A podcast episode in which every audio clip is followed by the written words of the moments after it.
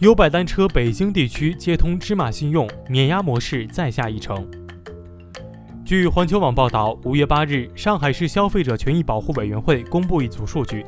今年一月至四月共受理的两千六百多件共享单车投诉中，占比百分之五十八的是押金或余额拖延退款。这意味着用户缴纳押金或充值余额后，想再申请退款难，问题最严重。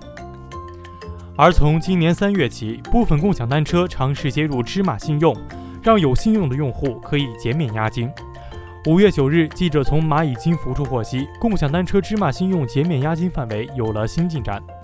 北京市支持减免押金的共享单车，除了永安行和小蓝外，又新增了优拜单车。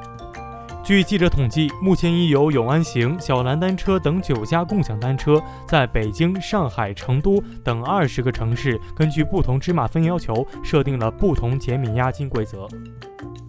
关注科技一分钟，获取更多的科技资讯。